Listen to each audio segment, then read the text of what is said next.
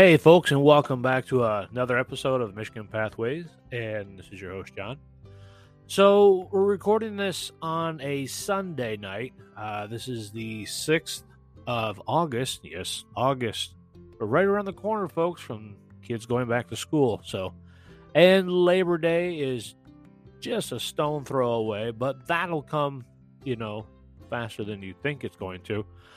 So, also, we know that the for Michigan, Labor Day weekend and also Labor Day is the bridge walking. So if anybody wants to get in some NCT miles, you know, a good 10 miles for, you know, something you're not going to be able to get in during any time of the year except for Labor Day and you want to finish, we don't know. It's not always, you know, part of it. But any rate, I'm rambling, and it is it is a Saturday night, and I hope you guys are doing all right. I've had some technical difficulties uh, this week once again. I don't know what it is, and also it might be the weather due to the fact it's been brutal out there.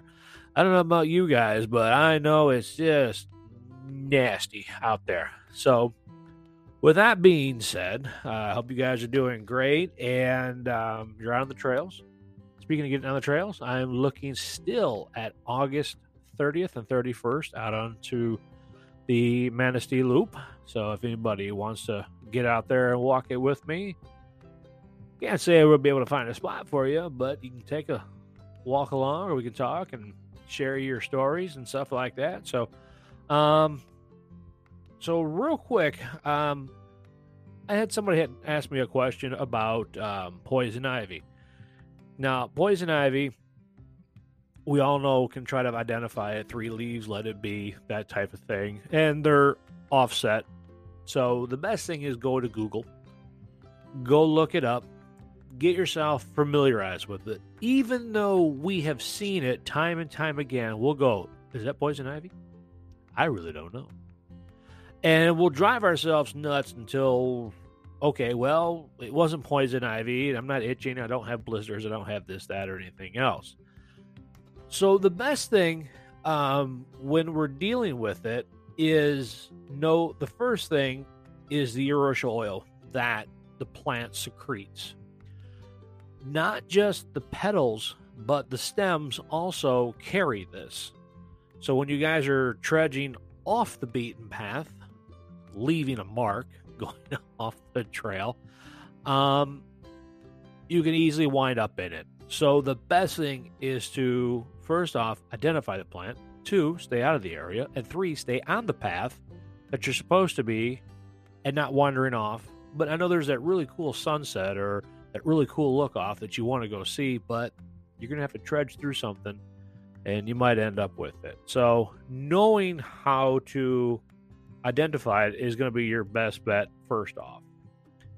Know where it grows. Like we said, it kind of grows off the beaten path where there are really cool volunteers at the NCT and also other trails have taken care of this so you don't have to deal with it.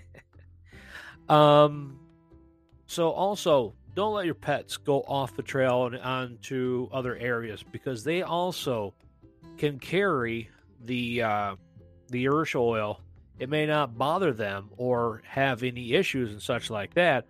But what can happen is you go to pet your dog or your cat or whatever, and you end up collecting that urushiol oil on your hands, and now you've scratched this and you've done this with you know hygiene. Also in the back country is also really really good.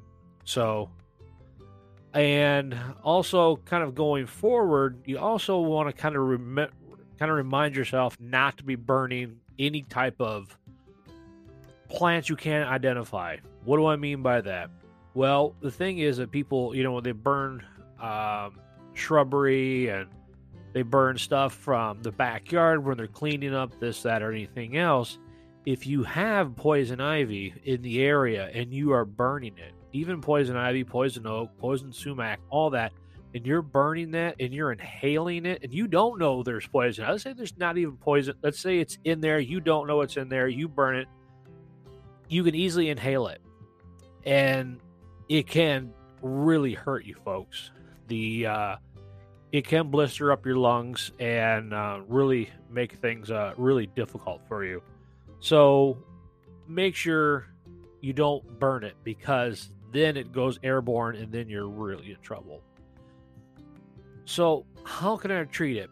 Well, in the backcountry, it's not much you can do once you have it.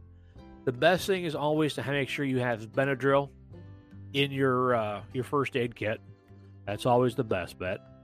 And also, you have a ointment that has and helps with drying out um, poison ivy, the rashes, the blisters, whatever. The best thing to do is keep it dry, keep it, you know, where you have air coming to it, oxygen. You don't, if you have to wrap it up because this, that, or something else, do it loosely so air can still get to it. Don't apply moisturizers or ointments or anything else like that. The best thing is to do is let it do its course. But I have gone through my years of expertise, if you will, as a uh, clinical herbalist, is uh, jewelweed. Jewelweed grows right next to poison ivy in ditches. So, if you guys ever want to kind of get into the uh, medicinals and growing or looking for your own um, jewelweed, I suggest that you guys look it up, know how to identify it, know that you're going to go through poison ivy to get it, and learn to uh, harvest that and use that. But once you do have the petals, the plant, the whole entire plant can be utilized. But never, ever, ever pull jewelweed up from the root. Take off the top part of the plant and utilize that.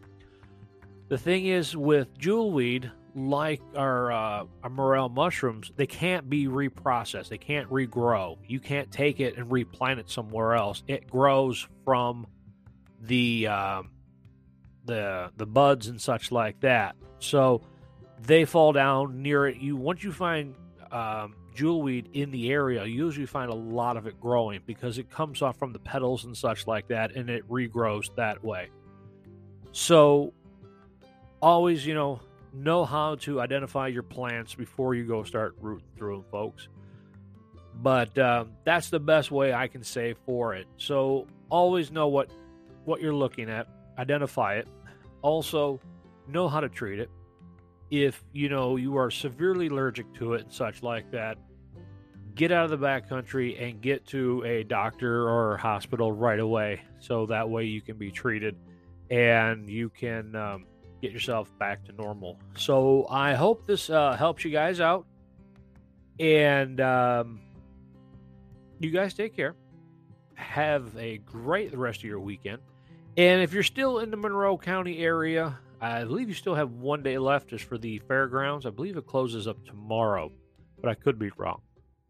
But on that note, you guys take it easy, and I hopefully see you on the trail. Take care. Bye.